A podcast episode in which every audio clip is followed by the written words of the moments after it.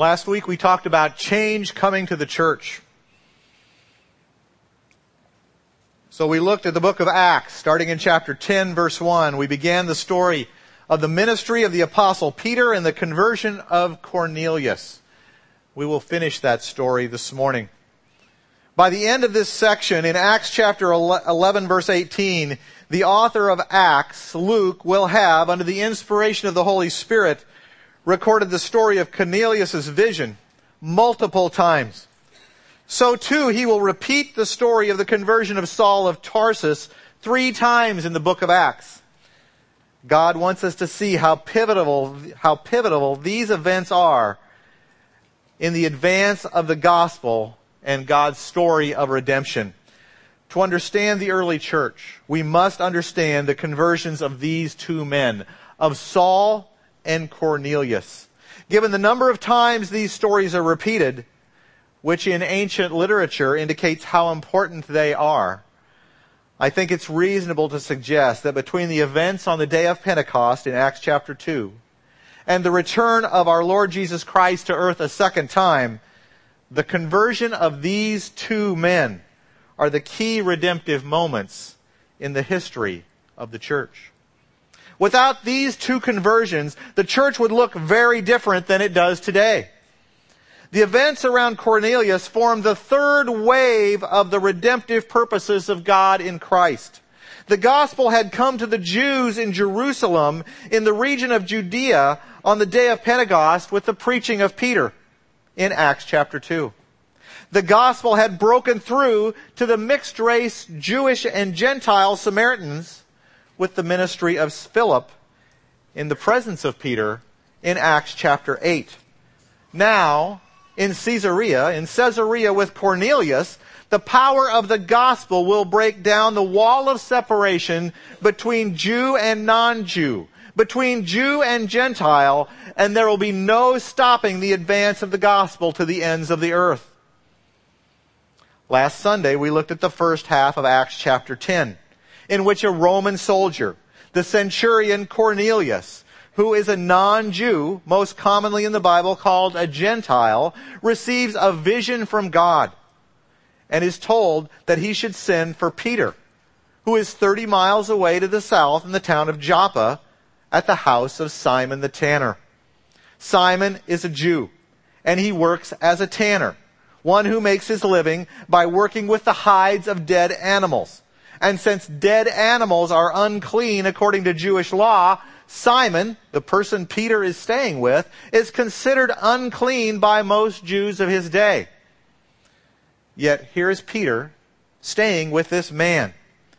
Peter as a Jew who has believed in Jesus for the forgiveness of his sins. Yet Peter does not yet clearly, at the start of Acts 10, see what the cross of Christ means for his Jewish religious works, and in particular in Acts chapter 10, what it means for his following the dietary laws regarding clean and unclean food.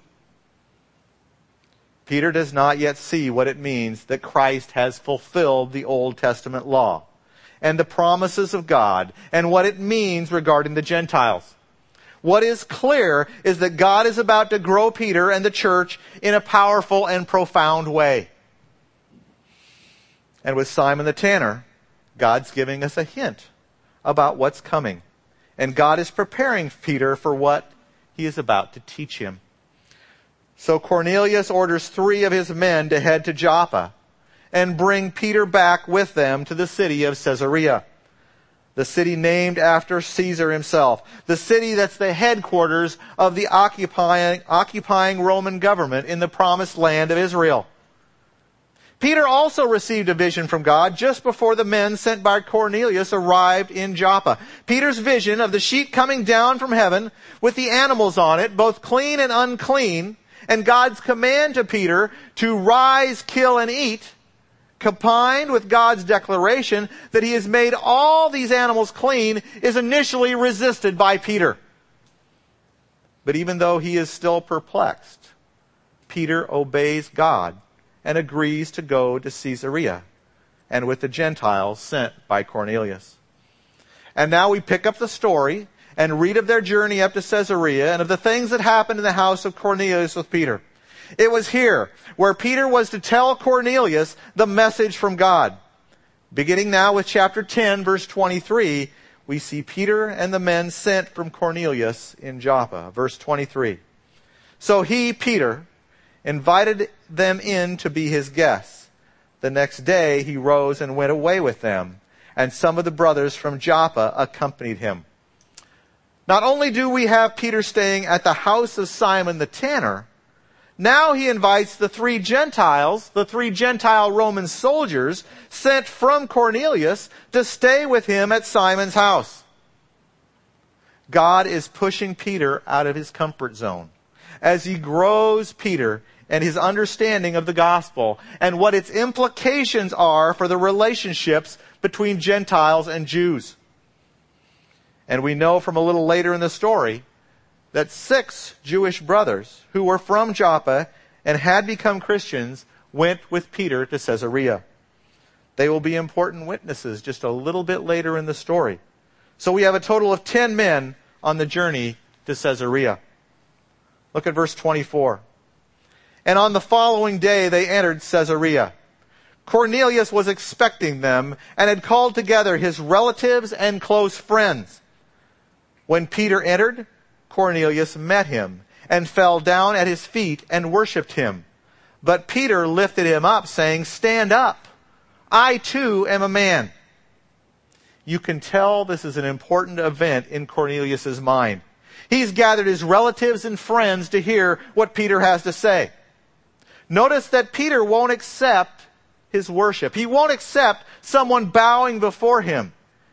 Peter very clearly says to him, I am a man just like you. This is very different from Jesus. When people fell down and worshiped Christ, he did not rebuke them or tell them to stop. Rather, he accepted their worship. That was appropriate. For Jesus is God himself. He is the unique Son of God. But that's not appropriate for Peter, and he knows it. We only worship God and not men. And there is only one mediator between God and men. That is our Savior, Jesus Christ. He alone is our high priest, and we don't need another. And neither will Cornelius, as we shall see, and as Peter shall tell him. Verse 27. And as he talked with him, he went in and found many persons gathered. And he said to them, you yourselves know how unlawful it is for a Jew to associate with or to visit anyone of another nation. But God has shown me that I should not call any person common or unclean. So when I was sent for, I came without objection. I asked then, why you sent for me? What does Peter mean when he says it's unlawful for a Jew to associate with a Gentile? Well, this is not forbidden in the law of Moses. When Peter says this, he's referring to a tradition of the Jews, to Jewish customs. You see, Gentiles were always eating food that was unclean by Jewish standards. So to be safe, Jewish leaders and teachers built a sort of holy fence around the law of God, around the Gentiles. I mean, if they ate clean, unclean food, they must be unclean as well and we Jews better stay as far as possible away from their food and away from them. The result was that the Jewish people did not normally eat with the Gentiles. And this came to be something of a matter of pride for the Jewish people, as they didn't associate with those sinners. That's what Peter's talking about here. Now, it was true under the law of Moses that certain things were unclean and certain things were clean. And Peter is, of course, in his vision, told that now, as a result of the saving work of Christ, God has cleansed many of those things that were unclean before. Peter must have felt pretty uncomfortable. How many times in his life had he been a minority in a room full of Gentiles in a social setting? In a setting, in any setting really for that matter. Cornelius had warmly welcomed him. But you can sense the tension in Peter here. This is the first thing he addresses with them because they too are likely wondering why this Jewish man is coming into their midst in violation of the Jewish customs of the day. This was definitely not normal. To make it even more dicey for Peter, isn't it interesting when you look at the end of verse 29 that we're this far into the story, Peter's traveled for two days to get here, and he still doesn't know why he's here with Cornelius and all these Gentiles. He essentially asks, what do you want from me? Why am I here? That brings us to verse 30. And Cornelius said, Four days ago, about this hour, I was praying in my house at the ninth hour. And behold, a man stood before me in bright clothing and said, Cornelius, your prayer has been heard, and your alms have been remembered before God. Send therefore to Joppa and ask for Simon, who is called Peter. He is lodging in the house of Simon, a tanner by the sea. So I sent for you at once, and you have been kind enough to come. Now therefore, we are all here in the presence of God to hear all that you have been commanded by the Lord. Cornelius relays his story and then tells Peter what he is here for. To tell all that you have been commanded by the Lord. Well, what has he been commanded by the Lord? just two days before, 30 miles down the road, and recorded by Luke just a few verses earlier in Acts 10 verse 13, he was commanded by God to rise, kill, and eat unclean animals. God was referring to the animals in his vision, echoing the words of Jesus from Mark chapter 7 verse 19, where Jesus declared all foods clean. Jesus said nothing that goes into a person from the outside can defile a man, but it is what comes out of a person, out of his heart that defiles him. It is what comes out of a man that reveals his true nature, that man is a sinner. Despite Peter's resistance, despite Peter saying, I won't do it, I can't do it, the Lord was persistent with him and told him in Acts 10:15, "What God has made clean, do not call common." 3 times God went over this with Peter. The Lord is pounding this into Peter's head, driving it into his heart. That the food that was unclean or sinful according to Jewish law, the food that the Gentiles ate, was now clean since the coming of Christ and the new covenant in Christ's blood. Now the command of the Lord in his vision and the sovereignly arranged circumstances God has put Peter in cements these truths in his mind. Remember, it's a short trip from all food is clean to all Gentile food is clean to all Gentiles are clean. Peter is staring at the obvious conclusion. The Gentiles have chased him down and brought him up to Caesarea. And now they are standing in front of him. And when reminded of God's command recently delivered, Peter sees the plan and purpose of God in the gospel more clearly. God has been moving Peter along to understand now, to proclaim now the truth about clean food and now about clean Gentiles. So when the door of the gospel swings wide open at Cornelius' invitation, Peter moves from the command of God to him regarding food and the Gentiles to the command of God to the Gentiles in the gospel of Jesus Christ. The law of God is fulfilled by Christ. And now Peter tells them what God requires in one of the clearest presentations of the gospel in all of the book of Acts. Look with me at verse 34. So Peter opened his mouth and said, Truly I understand that God shows no partiality but in every nation, anyone who fears him and does what is right is acceptable to him. As for the word that he sent to Israel, preaching good news of peace through Jesus Christ, he is Lord of all. You yourselves know what happened throughout all Judea, beginning from Galilee after the baptism that John proclaimed. How God anointed Jesus of Nazareth with the Holy Spirit and with power. He went about doing good and healing all who were oppressed by the devil, for God was with him. And we are witnesses of all that he did, both in the country of the Jews and in Jerusalem. They put him to death by hanging him on a tree. But God raised him on the third day and made him to appear, not to all the people, but to us who had been chosen by God as witnesses, who ate and drank with him after he rose from the dead. And he commanded us to preach to the people and to testify that he is the one appointed by God to be judge of the living and the dead. To him all the prophets bear witness that everyone who believes in him receives forgiveness of sins through his name. The message Peter preaches is the same message he preached to the Jews in Jerusalem. As he said in verse 36, Jesus Christ is Lord of all. And the way of salvation is exactly the same for Jews and Gentiles. Peter highlights the work of Christ in five points. First, Peter begins his sermon by stating right up front to these Gentiles that in the gospel, God plays no favorites. God is not partial in Christ to Jews or Gentiles, to rich or poor, to black or white, to Israelite or Ethiopian, to American to Russian, to Muslim or Hindu. He is Lord of all. God shows no partiality towards anyone in Christ. The gospel is available equally to all people, nations, races, social and economic groups. It doesn't matter who you are.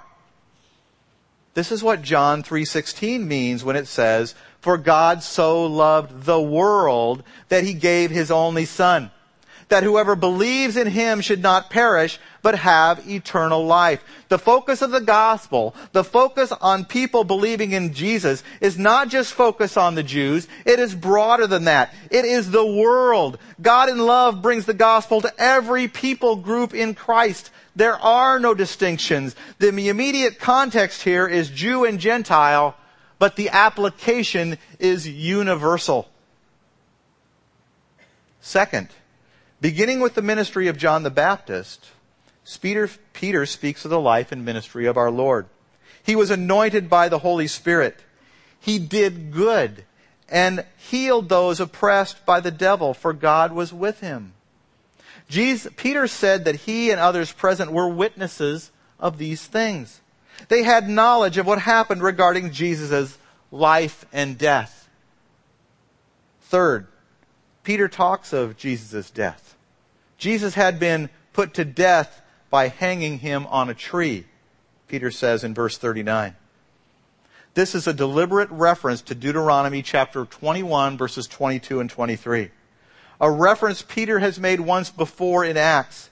It points to the fact that Jesus' death was not just one more execution, but rather it was a cursed death. In Jesus' death on a tree, on a cross, by crucifixion, the wrath of God was poured out on him. The punishment for sin that we deserve to pay was laid on Jesus. Peter reflects on this in his first letter in chapter 2, verse 24. Peter says, He, that is Jesus, bore our sins on his body on the tree. Peter is making clear for these Gentiles Jesus' life was unique, a one and only kind of life, a righteous life. And so his death was unique as well, paying for us the penalty we deserved to pay. Christ died for our sins. Fourth, Peter emphasizes his resurrection in verse 40, where he says, But God raised him on the third day and made him to appear. What an important point this is. It authenticates all that he said and did. He claims to have been the Son of God. By his resurrection from the dead, he is shown to be so and he showed himself to believers. Not to all the people, Peter says, but to us who have been chosen by God as witnesses. It's natural that he should appear to believers, since unbelievers would not admit it or believe it. Jesus said as much in the parable of the rich man and Lazarus. The last line of the parable says, if they don't believe Moses and the prophets, neither will they be convinced if someone should rise from the dead and our Lord Jesus Christ was raised from the dead, and he was shown to be alive. This is one of the characteristic claims of Christianity. Christ is risen. He is alive. The fact is that time has not faded the, faded the vividness of Christ in the hearts of his people. We still sing his praises. He is still the living Savior present in countless lives. Think about it. No Muslim ever sings, Mohammed, lover of my soul. Nor does any Jew say of Moses, their teacher, I need thee every hour. Those are things only said of the living Savior. The majesty of Jesus is not one of doctrine, even though he was a great teacher. It is not one of organization, even though he has built his church. The magnificence of Jesus is his direct influence over every believer. Christ has brought and is bringing God near to individual men and women through his presence. We call it our union with Christ. Through the power of the indwelling Spirit, we are united with Him. Jesus has made and is making the divine personal for each of us and millions upon millions of believers in Him. He is in us. He dwells with us. He is alive. He is risen.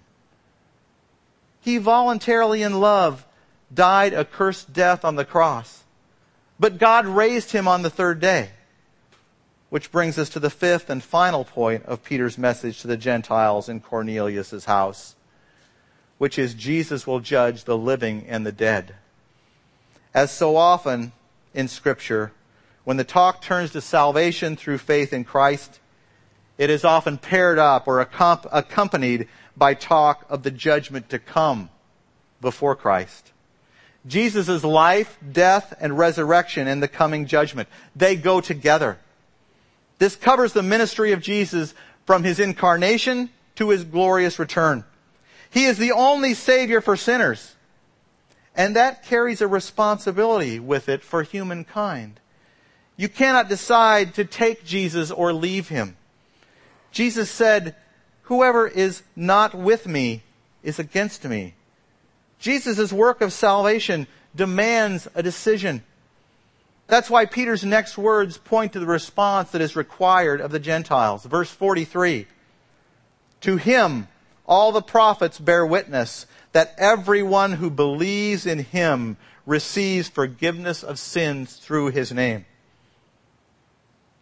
Now, the response to Peter's message comes sooner than he expected and comes in an unexpected way. God stops Peter's sermon right at this point and responds by pour, powerfully pouring out the Holy Spirit on these Gentiles and leaving no doubt about the nature of their faith. It is from God. Look at verse 44.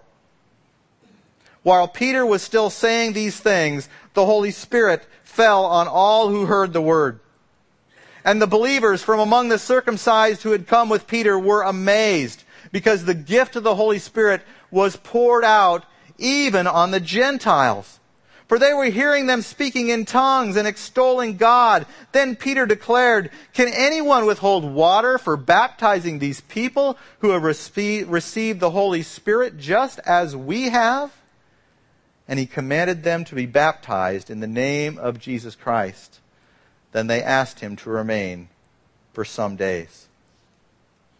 The Holy Spirit here effectively ends Peter's sermon, even though it's clear that he's not done. There is no indication here that Peter was expecting anything of the sort. There are great similarities between this event and the day of Pentecost in Acts chapter 2. The Gentiles are speaking in tongues and extolling God. I can't resist noting here that we know they were speaking in known tongues, or to say it another way, known languages, for they had not, that they had not spoken before, because their listeners knew that they were extolling God. They were praising God. The very words used fell on in verse 44 and poured out in verse 45 exactly mirror the earlier work of the Spirit in bringing Samaritans to Christ in chapter 8 and the words used in Jerusalem on the day of Pentecost in chapter 2. Even the six Jewish believers who came with Peter from Joppa were amazed, just like the Jews in Jerusalem were amazed in chapter 2. What God and His purpose and plan is doing here through Peter and Luke is charting for us and for His church the foundational and unrepeatable progress of the gospel from Jews to Samaritans to Gentiles. This is a one-time event. The expansion of the gospel happened just as Jesus said it would in Acts chapter 1 verse 8. Remember his words. You will be my witnesses in Jerusalem and in all Judea and Samaria and to the ends of the earth. The presence of the apostle Peter and the apostles in Jerusalem in Acts 2 and in Samaria in Acts 8 and now in Caesarea here with the Gentiles confirms that the path the gospel will travel has been laid and the world will never be the same again. There are some very important words from Peter here in verses 47 and 48 that I want to look at for a minute. Notice what Peter does not ask these Gentiles to do. He does not ask them to be circumcised. Instead, he tells them to be baptized with water. If Peter was still at this point hanging on to the false notion that you had to follow the Jewish laws in order to be a Christian, circumcision would have been required. But it is not. It's clear from the sermon Peter just delivered that these words regarding baptism that Peter gets it. He really gets it. Peter understands the gospel is for Gentiles and they don't have to go through Judaism to get to the cross. Becoming a Christian does not entail keeping the food laws, circumcision, temple sacrifices, or a priesthood. There are no laws we can keep. No religious ceremony we can go through. No sacrifice we can offer at the altar that will pay for our own sin. Rather, God must free us from our slavery to it. Peter understands that now in a new way. That God's grace to people is not determined by any external criteria. Not by appearances, not by race, not by nationality, not by class. Jesus is truly Lord of all, as Peter said. And I also want you to notice very carefully that the words they have received in the Holy Spirit in verse 47 happens before water baptism has taken place in verse 48. That indicates very decisively and convincingly that water baptism is not essential to salvation and does not save us. But we shouldn't think that water baptism is not important, as the next sentence states. And he commanded them to be baptized in the name of Jesus Christ. So don't get the idea that baptism is not very important since it doesn't save you or forgive sins. I can understand one reason why someone might say that. I have personal experience with this. If you grew up or been part of a church where baptism, baptism is said to be necessary for salvation, when you discover, when God reveals to you that that's not true, well, that tends to make us think that since we've been so misled, then baptism must not be so important. But the fact that people have misused baptism should not cause us to ignore it. Notice Peter commanded them to be baptized. He didn't say, it's up to the leading of the Spirit. Just get baptized when you want to. No, that's not it at all. You see, the Holy Spirit always leads in accordance with the Word of God. And when it's written plainly in the Word of God, you can be sure that it's the leading of the Holy Spirit. And if a person has believed in the Lord Jesus Christ, he doesn't have the freedom to say, I'll wait until the Spirit convinces me to be baptized.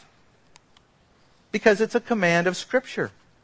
To refuse to be baptized is rebellion. Don't put yourself in that place.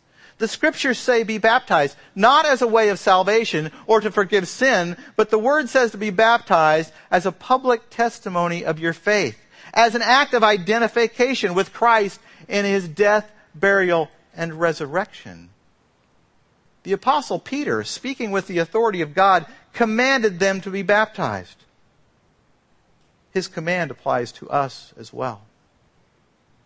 Now the controversy over Gentiles in the church may have been settled as far as Peter is concerned, but there's trouble brewing up the road in Jerusalem. Look at chapter 11 of Acts, verse 1.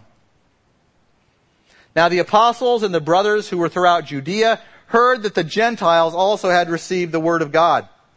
So when Peter went up to Jerusalem, the circumcision party criticized him, saying, You went to uncircumcised men and ate with them. Well, not everyone is excited about what they hear from Caesarea. The news about Peter's ministry with Cornelius and his family and friends have outrun Peter, and there are already enemies to the spread of the gospel to the Gentiles in Jerusalem. Notice what the quote circumcision party in the Jerusalem church, the stronghold of Jewish tradition and practice, were concerned with. They're not concerned with how the Gentiles responded to the gospel. They're not concerned with what Peter learned on his journey, or the healing of the lame man in Lydda, or the raising of Tabitha from the dead in Joppa. No, they are concerned that he went to uncircumcised men and he ate with them. That's first and foremost on their mind. They are troubled by the fact that Peter was with Gentiles and that he ate food with them.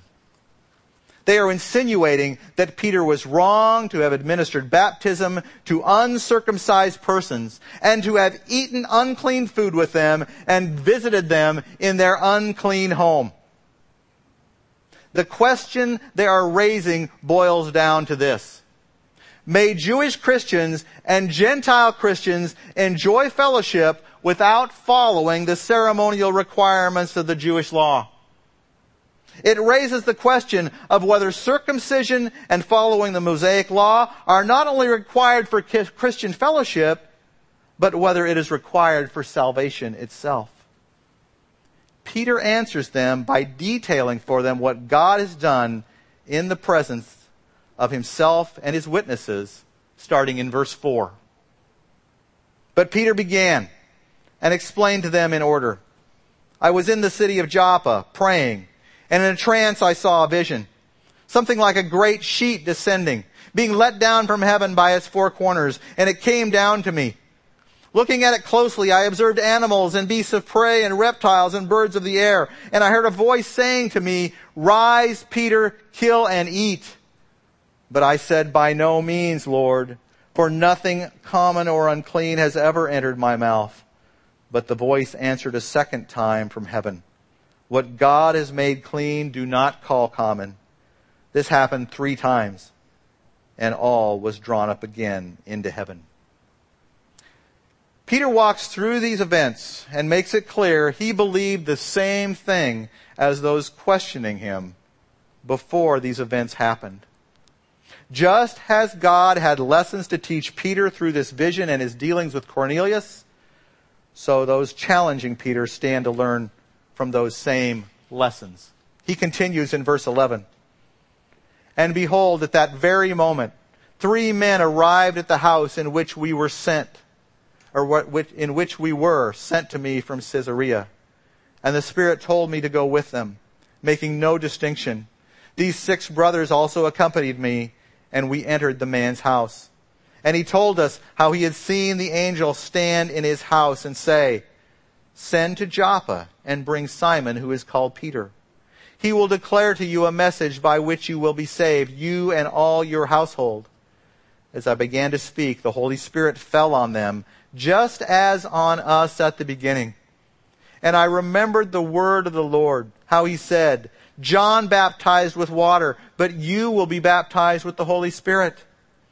If then God gave the same gift to them as he gave to us when we believed in the Lord Jesus Christ, who was I that I could stand in God's way? When they heard these things, they fell silent and they glorified God saying, then to the Gentiles also God has granted repentance that leads to life. Notice some important things in Peter's accounts of these events that are different or add something from his earlier details of the account. Notice Peter never once mentions Cornelius' name. He's not slighting Cornelius, but he's drawing attention away from the personalities involved and focusing on the larger lessons at stake. Second, in verse 12, it is the Spirit of God that ordered Peter to make no distinction between these Gentiles and the Jews. And third, as I've already mentioned, in verse 12, we are told six brothers accompanied Peter from Joppa to Caesarea. This provides Peter with more Jewish believers in Christ who have witnessed what happened. And then fourth, the church in Jerusalem responds to Peter's account in two ways. First, they fell silent. No one objected or argued with Peter's conclusions.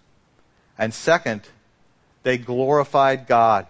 They praised him for his mercy. For it was clear that the gospel of Christ had come to the Gentiles in precisely the same way as it came to them as Jews. How unlikely is the statement of these Jewish believers in Jerusalem at the end of verse 18? I would suggest that never before has a group of Jews made a statement like this. Then to the Gentiles, God has granted repentance that leads to life. A bridge has been crossed. The church is not going to be a Gentile church and a Jewish church. It is going to be the church. Peter stands firm for the gospel here. He now knows we are all sinners before God, Gentile and Jew, and our righteous deeds are like filthy rags before Him. Even the good, good deeds we do cannot atone for the sins we have committed against God. The lesson for us is we do not have a tit for tat kind of God. We cannot barter with a holy God for our eternal soul. Our good deeds do not outweigh our bads. My good deeds will not balance out in the end. We are lost trying to chase righteousness that way. It is a treadmill that never ends. Peter had seen Jesus on the hillside in Galilee say, we must be holy as God is holy. And he knows he can't do that. He knows he can't be holy. We are rebellion factories, you might say, manufacturing sin before a holy God, and God in His holiness cannot tolerate sin. It must be judged. He is a just God. His wrath must be poured out on it. That's why we need a perfect substitute.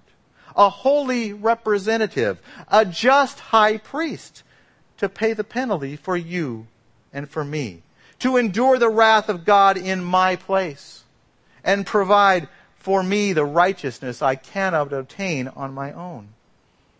That substitute, that representative, that high priest is Jesus Christ. In love, God the Father sent him to save his people from their sins.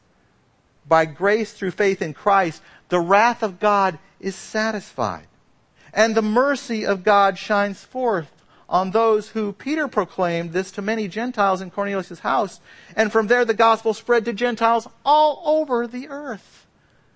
This is a gospel for the world.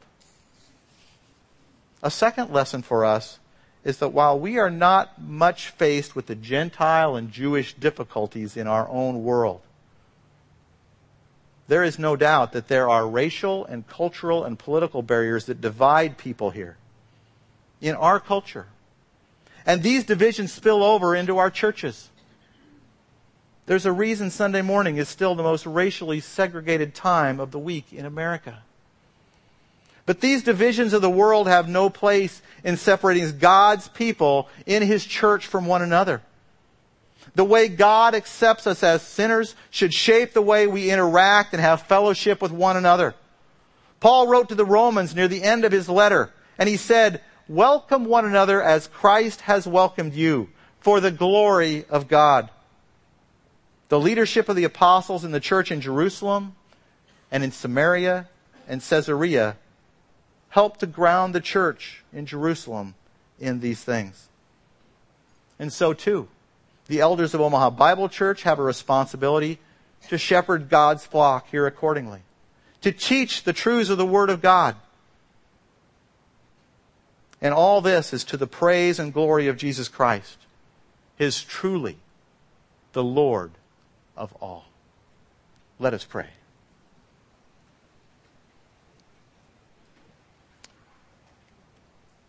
Our Heavenly Father, we thank you when we give you praise for the gospel of our Lord and Savior Jesus Christ.